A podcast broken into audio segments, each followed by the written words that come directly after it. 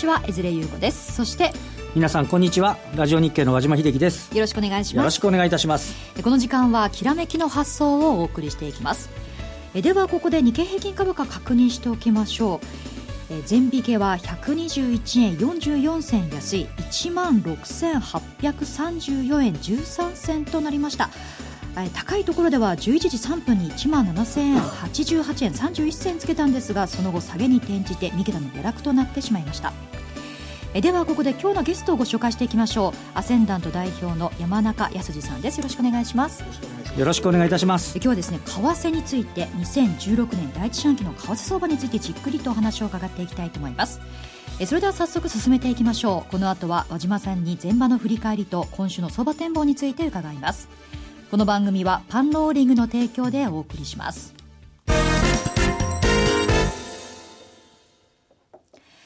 では前場のマーケットを確認していきます。日経平均株価午前の終値は先ほどもお伝えしました通り121円44銭安い 16,834 円13銭となりました。和島さん、荒い値動きですね。もう本当にね、年初からずっと疲れてるんですけど、今日途中 17,000 円台回復してさらに上値をね、試す展開があったんですね。一安心かと思いきやって感じでしたね。はい、で、一番今日、注目されていたのは、いわゆるその中国のところのも GDP ですとか、工業生産とか、小売売上とか、まあ一連の指標が日本時間の11時にドバッと出ますと。で、その GDP に関して言えば、10、12は 6.8 ということで、はい、まあ、年間通じても 6.9。はい、ということでありまして、まあ、事前予想よりは若干下ぐらいな感じ。あと、小売売上についても、まあ、順調 11.1 ということだったんですけども、これも、まあ、若干下ぐらい。で、ただし、ここから日経平均は高値を試しに行き、はい、ドル円も円安を試しに行ったんですよね。はい、で、あ、なんだ、これで、少し、出尽くして、少し前向きに評価できるんだなと思ったら、そこから3分ぐらい経ったら、一転して為替は円高になるわ、株価は、マイナスに転じて下げ幅拡大するわ、ということでありまして、まあ、なかなかね、これを、どういう意味合いでこうなりましたっていうのは難しいんですけど、結果的に言うと、午前中、寄った後に上値を試して押し戻されてるんで、はいはい、戻り売り、このレベルで強いのかなっていうのをちょっと改めて確認をしてしまったと。いうことですよね。この GDP の捉え方っていうのはね、ここまで2桁の上昇となった時には、あ、まあそこまで悪くなく安心感なのかなと思いきやっていう、前期ではね、ここまで下がってしまうと。わかんないのはやっぱりこれに絡んでポジション組んでる人がいますからね、はいはい、一旦ちょっと日経平均の225の先物の買い戻し一巡しちゃったら、それきりということなのか、ないしはちょっと、悪いからこそ期待値が、経済対策の期待とかで買われた、一瞬買われたのか、まあなかなか評価するのは難しいですが、午前中終わった段階では地合いの悪さだけが残ったと。そうですね。今年結局、先週の水曜日に上げたっきり、今日、このまま取引を終えてしまうという形になれば、11営業日で一生10敗って話になっちゃいますからね。はい。まあ本当になかなか、戻しきれないというか、リバウンドに入っていけないというか、まあ、そういう展開にはなっているというのが地合いですよね。はい、前引け時点ですが、値上がり銘柄数全体の 30.9%、 一方の値下がりは 61.1% となっています。まあ、大型、中型、小型、まあ、全て売られているんですが、特に大型株の下げが気になります。そうですね。で、別では何か気になりますか？そうです。ですね、アメリカ休んでたんですけど、はい、欧州やってて、で、欧州も、別にドイツとかフランスとか、そのあたりは、普通にまあちょっと見送られましたって話なんですけど、はい、ちょっと南欧とかギリシャとかね、はい、このあたりが少し下げがきつくなっている。で、しかも、少し欧州でいうと銀行株の一角なんかが売られていて、またちょっとギリシャをというような見立てになってて、今日、午前中だと、メガバンクいずれも安いんですけど、はい、三菱 UFJ フィナンシャルあたりは 3.8% ぐらい下げてるんですよね。はい、やっぱりちょっとこのあたりの値動きっていうのがやや気になったり、あと、本来ですと、日本って日銀の次もしかして緩和ある？みたいな話になっているので、不動産株とかが若干注目されてもいいんですけど、今日実は不動産の大手3社、三井不動、自所、住友不動産って、みんな昨年来安値なんですね。はい。だから、なんかこのあたりの内需って言いますかね、のあたりの、冴えなさっていうのが、どうも全体にどよーんとさしてしまってるようなイメージにはなってるかなというところですかね。何かその中で明るい材料みたいなものってないんでしょうか。明るい材料としては今日は一部市場が全く閑散なんですけど、はい、今日もと言いますかね、マザーズとかのグリーンペプタイドとか、はい、バイオ関連の一角、これが全市場でも売買代金の上位に入ってくるような状況になってて、はい、個人の一角だけはかろうじて、手掛かり材料の出た銘柄に関して、物色をしていこうという、一部市場でも民泊関連の代表だとか、はいはい、ね、あと IoT 関連のバーコードの佐藤とかね、こうした何かしらポロッと出てるものに関してはまあまあ対応はできているということは言えるかもしれませんね。今後決算なども出てくるかと思いますが、好材料ではきちんとマーケットは反応してくれるんでしょうかね。これがね、だから輸出関連に関して言うと為替が117円台になってるんで、はい、企業の前提レートって120円ぐらいなんですよね、で、今期もしかしていいのが出たとしても来年度じゃあどうですかっていうことから私が記者なら質問せざるを得ないので、はい、そこをねクリアできるほどの企業の明るさっていうのが果たして例えばアメリカで為替はともかく売れているとかね、はい、そういうような話が出てくるようだと、そこの企業に関しては個別にはもしかすると期待はできるかもというところでしょうかね、はい。今日の相場を見ても1万7000円つけたんですが、固められることはなかなかできません。今週の相場どう見たらいいでしょうか。一番のポイントは昨日の安値 16,665 円を割らないこと、はい、これ割っちゃうともう昨日一旦ここから戻してますんでね、はい、これ割っちゃうとまた下値試しに行くって話になっちゃいますんで、ここを維持できるか。で、上値の方とするともう、いわゆる騰落レシオとか25日線のマイナス乖離とかって、いつ一応自立反発してもおかしくないところなんで、はい、そうした点では、反発するんだったら、のりしろをどれだけ作れるか、っていうのが、一つ、今週の、ちょっと志が低いですけれども、ポイントかなというふうに思いますね。昨日の安値がそこなのではないかとか、そう見たいという、ね、意見もあるようなんですが。昨日は結構オーバーシュートしている部分があるので、はい、外部環境さえ一定であれば、はい、昨日の安値を割らずに推移できる可能性っていうのは、徐々に高まってくるかなというふうに思いますけどね。逆にこれネガティブに割れてしまうと、原油価格が1年安とか外部環境ってまだ揺れてるんで、はい、割れちゃうとまた下値を試すような展開で、節らし節って正直1万6000ちょうどとか、そういう形にはなってきてしまうと思いますので、はい、心理的な節を探りに行くということになってしまうのではないかと思いますね。今週も不安定な動きと見た方がいいでしょうかね。もう年初からね、この状況ですんで、とてもなかなか今日の5番から安定しますってなかなか言いにくいっていうのは、そうですね。極端な反発はなくとも、これ以上の下げというのは、そうですね。おっしゃる通りで、ずーっと一方的に売られてるんで、一旦外部環境がちょっとでも好転すると、それなりの値幅を伴った自立反発っていうのも、逆に期待はできるかなということでもあろうかと思いますけどね。はい。5番の動きになるところですよね。ですね。はい。さて、この後は今日のゲストをご紹介していきます。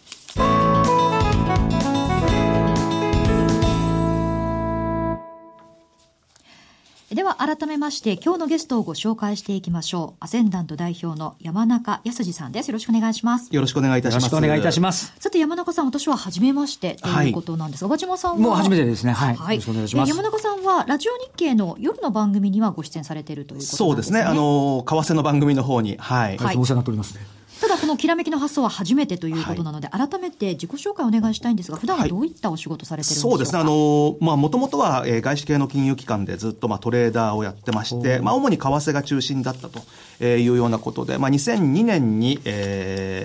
リタイアというわけではないんですけれども、金融機関を辞めた後に、その当時の経験を生かしてということで、現在主に FX 業者さん向けに情報提供をしたりとか、コンサルティングしたりとか、あるいはセミナーの講師をしたりとか、主にそのようなことをさせていただいております。はい、本も出されているんですよね。はい、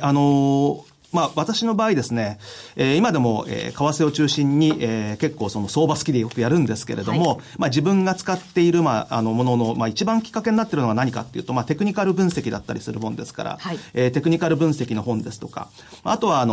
自動売買の本ですとか、そんなようなものをですね、主に出させていただいております。はい。はい、そしてパンローリングからも本出されている。はい、パンローリングさんからはですね、金融先生術というちょっとうさんくさい本を出してるんですけれども、主に日柄の分析にはですね、はい、結構役に立つということで、うん、今年も年初から荒れてる理由というのはもうそれじゃないかとしか思えないような、もう出てるものなんですね、出てるものはあるということで、そのあたりもちょっと混ぜながらお話しさせていただければなと思っております。はい。そして今日はですね、2016年第一四半期の為替相場というテーマでお話を伺っていきたいと思うんですが、はい、番組のホームページにこちらの資料を載せてありますので、こちらチャートをね、ご覧になりながらお話を伺っていきたいと思います。はい、まずこの第一四半期の為替相場ということなんですが、こう中長期で見た場合というのはどうなんでしょうか。中長期で見た場合には、引き続きそのドル高の可能性というのがまだまだ強いというふうに考えてます。実際足元のところでは完全に逆に動いてしまっているんですけれども、やはりその12月に米国が利上げに完全に舵を切って、FOMC のメンバーが少なくとも2016年は 1% 程度の利上げを見込んでいると。はい、一方で欧州の方はですね、追加緩和を12月にして、市場はちょっと失望した向きもありますけれども、米国との差が非常に大きいと。で、状況次第では、追加緩和の可能性が残されているということを考えますと、少なくとも、金融政策で、米国と欧州との差が非常に大きいものがある。ユーロ売り、ドル買い方向に動きやすい。それに、やや追随するような形でもって、円相場に関しましても、円安ドル高の方向に、動きやすいというのが、これが一つ、まだ大きなシナリオだと思います。で、これが完全に崩れてくるということになりますと、一つ米国の方のその利上げが思うようにできなくなってくる状況に追い込まれるとか、あるいはやはりその米国の利上げというのは株式市場にとってはあまりいい材料とは思えませんので、それをきっかけにして株式市場が大きく下落するような動きが出てくるとか、そうなってくると見直す必要はあると思うんですけれども、少なくとも現状では大きなそのドル高の流れの中で、短期的にリスクオフの動きが大きく円高方向に、あるいはその他市場も全てそうなんですけれども、した方向への圧力になっているというふうに考えています。はい。中長期で見ると日米を金融政策ということなんですが、はい、短期で見るとどうなんでしょうか。はい。短期で見るとですね、これはまさに去年の8月ほどではないんですけれども、8月の中国発のチャイナショックの第2弾というような、そういうちょっと様相を呈してまして、年初からのそのリスクオフの動きということで、まず第一に、中国の景気に対する不安ということで、今日もGDP 自体はですね、予想通りなんですけれども、実際の数字はもう 5% 台半ばではないかというようなことも、言われているような状況の中で、はい、まず去年の8月もですね、中国の人民元の、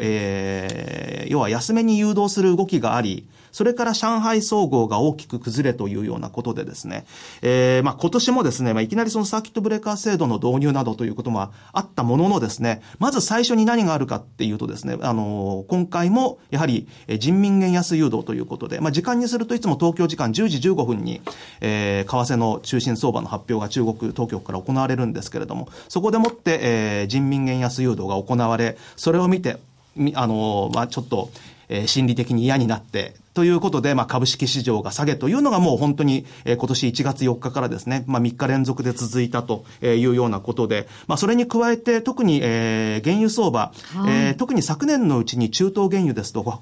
あるいはその北海ブレントですとか、そのあたりは、リーマンショック後の安値を、抜けてきて、安値を更新してたんですけれども、今年に入りまして、WTI ニューヨーク原油もリーマンショック後の安値を更新するような動きになってきたということで、やはりそのこれもですね、元を正すとやはりその需給のバランスが崩れているということで、以前ですと中国がいっぱい使ってくれそうだというようなところがあったと思うんですけれども、今回もある意味そのリスクオフの主要因というのはミニチャイナショックというところがきっかけになっているというふうに考えられると思います。で、そうするとですね、やはりそのリスクオフの時というのは、コ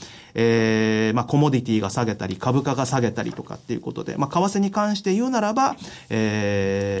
高金利通貨が売られて、低金利通貨が買われやすいという、いわゆるその巻き戻しのような動きがあるんですけども、一つ円相場に関してやはり気になったのがですね、1月の5日の段階での、シカゴの IMM の、いわゆるその大口の投機筋のポジションというふうに言われるものなんですけれども、アベノミクス以降初めての円買いに転じて、先週末発表された1月12日の段階でもですね、引き続き、円買いの方向にまだ傾いているというようなことで、これひょっとすると大きな潮目が変わってしまったのかもしれないなという不安を感じさせる動きというのが、現在の市場の心理を悪化させているものだというふうに考えることができると思います。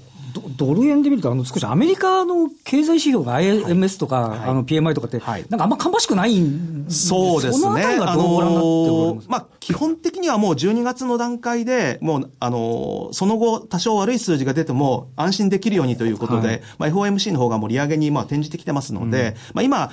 短期的にそういった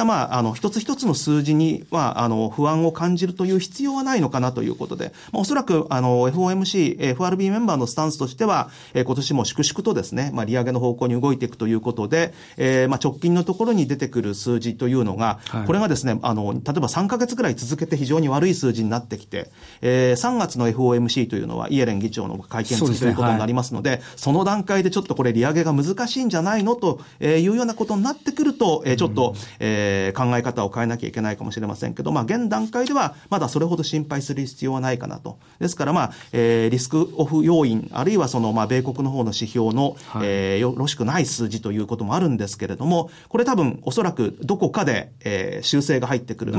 本来、辿るべき、道ということでですね、為替にして言うならばドル高方向だと思いますし、株も今から振り返ると、NISA が始まった時の株価っていうのが大体16,000前後のところでしたし、NISA、どのぐらいでしょうかね、4,500 万口座作られたと思うんですよね。そういった人たちのことを考えると、ここから下の水準どこかで、何らかの、動きがまたGPIF かもしれませんし、他かもしれませんけれども、株価を支えるようなニュースとかっていうのが出てくるかなと。じゃあ時期的にいつなんだろうっていうことを考えるとですね、このリスクオフの要因とちょうど重なってるんですけれども、先ほど出てきたようなそういう金融先制術的な要素から考えると、1月の5日から1月12日というのがですね、かなりボラテリティが高まる週で、特にこの状況というのが1月25日まで続きやすい状況です。でこれは1月25日までっていうのは、実はその彗星が逆行する時期なんです。それ私聞きました。でこの彗星逆行というのはですね、市場の動きとかなり密接につながりがあって、よくある現象としては、マーケットがめちゃくちゃに動いたりとか、あとは本来ここで下げ止まるとか、この辺で反発するだろうというような時に、そこで止まらずにもっと行っちゃったり、あるいは中途半端なところで止まったりというようなことが起こるんですね。ですから今回は多分、市場参加者が思ってる以上に行き過ぎたところでもって、反転する。ですから時期としては1月26日以降に、期待ということで、来週ちょっと全般半ばぐらい、そうですね。その直後に日銀の金融政策決定会合、黒田日銀総裁の会見なんか1月29日にありますので、そのあたりに向けて何かちょっとあるかもしれないなということで、時期的には1月最後の週、水準的にはひょっとするとまだもう少しあるかもしれないということで、ちょっと要注意だと思うんですけれども、テクニカルな面から考えるとですね、私は実際ポジションを作るときにしても、閉じるときにしても、思惑でやることももちろんあるんですけれども、やはり何かの明確なシグナルが出てくるというようなことで、上海総合でも構いませんし、日経平均株価でもいいんですけれども、例えば今この1月、昨年の年末からでも、1月に入ってからでも、ここに来るまでのその下げというの、これ明らかにですね、もう明確な下げトレンドを形成していて、この下げトレンドがとりあえず終わったというふうに確認できるまでは、やはり買えないという判断でいいんじゃないかと思います。で、おそらく番組的に株価を気にしていらっしゃる方多いんじゃないかと思いますんで、じゃあこれ一体どこになったらですね、それが明確に現れるのかというと、一つ番組資料中に、後で挙げさせていただきますけれども、ボリンジャーバンドというのがあるんですけれども、ボリンジャーバンドがですね、トレンドが出てくると、そのバンド幅というのがどんどん広がってくるんですね、上下に。で、トレンドが出てる方と逆側のサイド、例えば今回ですと、日経平均株価でしたら上側ですし、上海総合も株価なんかですと、要は反対側っていうと、上側のバンドが向きを変える。それが大体そこになるというふうに。でまだ向きを変えてる状況じゃなくて、ちょっと微妙にですね広がってる状況ということになりますので、で一方で例えばもうリスクオフの典型だった、南アフリカランドのランド円なんていうのは1月11日、なんと恐るべきことに 10% ほどの下落を示すなんていう動きがあったんですけれども、これはやはりその 10% 弱の下落があった翌日にですね、反対側のボリンジャーバンドの向きがカクンと向きを変えているというような、こういうちょっと形を期待したいなということですね。あとはもっとその短期売買ではなく、中長期的な売買を考えるということであるならば、一つの大きな参考になるのが、現在ですと下げてますんで、過去3週間の高値の平均値を求めると。そして過去3週間の高値の平均値、今ですと17,000円台後半ということになりますけども、そのあたりをですね、金曜日、いわゆるその週末の終値でもって抜けてくるかどうか、このあたりは一つ大きなポイントになってくるかと思います。ドル円ですとこれが今、3週間の高値の平均というのが118円台後半にあるんですけども、今現在ですとちょっと118円台というのはなかなかちょっと遠く見えますし、株価なんかも17,000円台後半、ちょっと遠く見えるかもしれませんけども、その時期的な問題として、1月の最後の週ということになってくると、それまでに、あともう1週間、今週含めてさらにもう1週間ありますので、水準が変わってくる可能性も十分にあるのかなというふうに思っています。これグラフとか見ててもですね、日経平均とか原油先物とか、かなり下値模索といった感じなんですが。そうですね。もうテクニカルにはそれこそ原油なんかはリーマンショック後の安値っていうのが$32.40だったんですけど、もうそこをもう抜けた段階からもう完全に、そこが見えない状況になってきてますし、日経平均株価は先ほど言いました、そのNISAスタート後の16,000円、あとは昨年1月の安値というところまでギリギリなんとかっていうところで、保ってますので、そのあたりが目先の、でおそらくですね、日柄的なことを考えると一旦その昨年の安値をトライするような動きが出てくるけど、結局抜けるか抜けないかギリギリのところで戻すとか、ドル円でいうと昨年8月24日の再円高値が116円15銭、抜けるか抜けないかで戻すというようなのが一番シナリオとしてはあるのではないかと思います。なるほど。まさに水星の逆行が終わる25日あたりがちょっとターニングポイントです。そうですね。25日26日そのあたりから変わってくると思います。はい。この指標を見てもね、チャートを見てもすべてちょっと底値圏というか反発のタイミングを探るといった感じなんでしょうかね。そうですね。はい、わかりました。ではここでお知らせがあります。日本を代表する投資家が一斉に集まる年に一度の投資戦略フェアが3月12日土曜に東京ドームシティプリズムホールで開催されます。去年は5000名の個人投資家が集まり、証券会社や FX 会社なども出展していますので、投資のノウハウや投資に役立つツールなどを見つけることができます。今日のゲスト山中康さんも講師としてメインステージやデューカスコピージャパンのブースでミニセミナーを予定されているということなんですよね。はい、はい、このデューカスコピーというのはどういうものなんでしょうか。スイスのですね、スイス銀行しかできないんですけれども、スイスの FX 業者ということで、世界で最も進んだ取引システムの一つを提供しているということで、取引システムとしてもですね、その機能としても非常に面白いものがあるので、一度皆さんも試されてみるといいんじゃないかなと思います。はい、当日はこの説明もされるということなんですか。そうですね。それを使っての、セミナーということになるかと思います。はい、では今日のような相場感についてもお話しいただけるでしょうか。相場感というよりはですね、いつまでも使えるような内容ということで、もっと普遍的なというと変なんですけど、一般的なお話をさせていただきます。はい、わかりました。お早めにお申し込みいただければと思います。詳しくは番組ホームページから今なら優先申し込み中ということです。ここまでは山中さんにお話を伺っていきました。どうもありがとうございました。ありがとうございました。さて番組もそろそろお別れの時間となってきました。和島さん、全引けは121円44銭安ですか ね。ちょっと引き味は良くないですけどね、はい、少し、今山中さんからもお話を伺いましたけど、為替の動向とかね、ちょっとセンシティブにちょっと動いていくっていうのは今日の5番もまた続くんじゃないでしょうかね。はい、5番下げ幅を縮小することを期待したいところですよね。さて来週も素敵なゲストをお招きしてじっくりとお話を伺っていきたいと思います。お楽しみに。ここまでは和島さんにお話を伺いました。ありがとうございました。ありがとうございました。この番組はパンローリングの提供でお送りしました。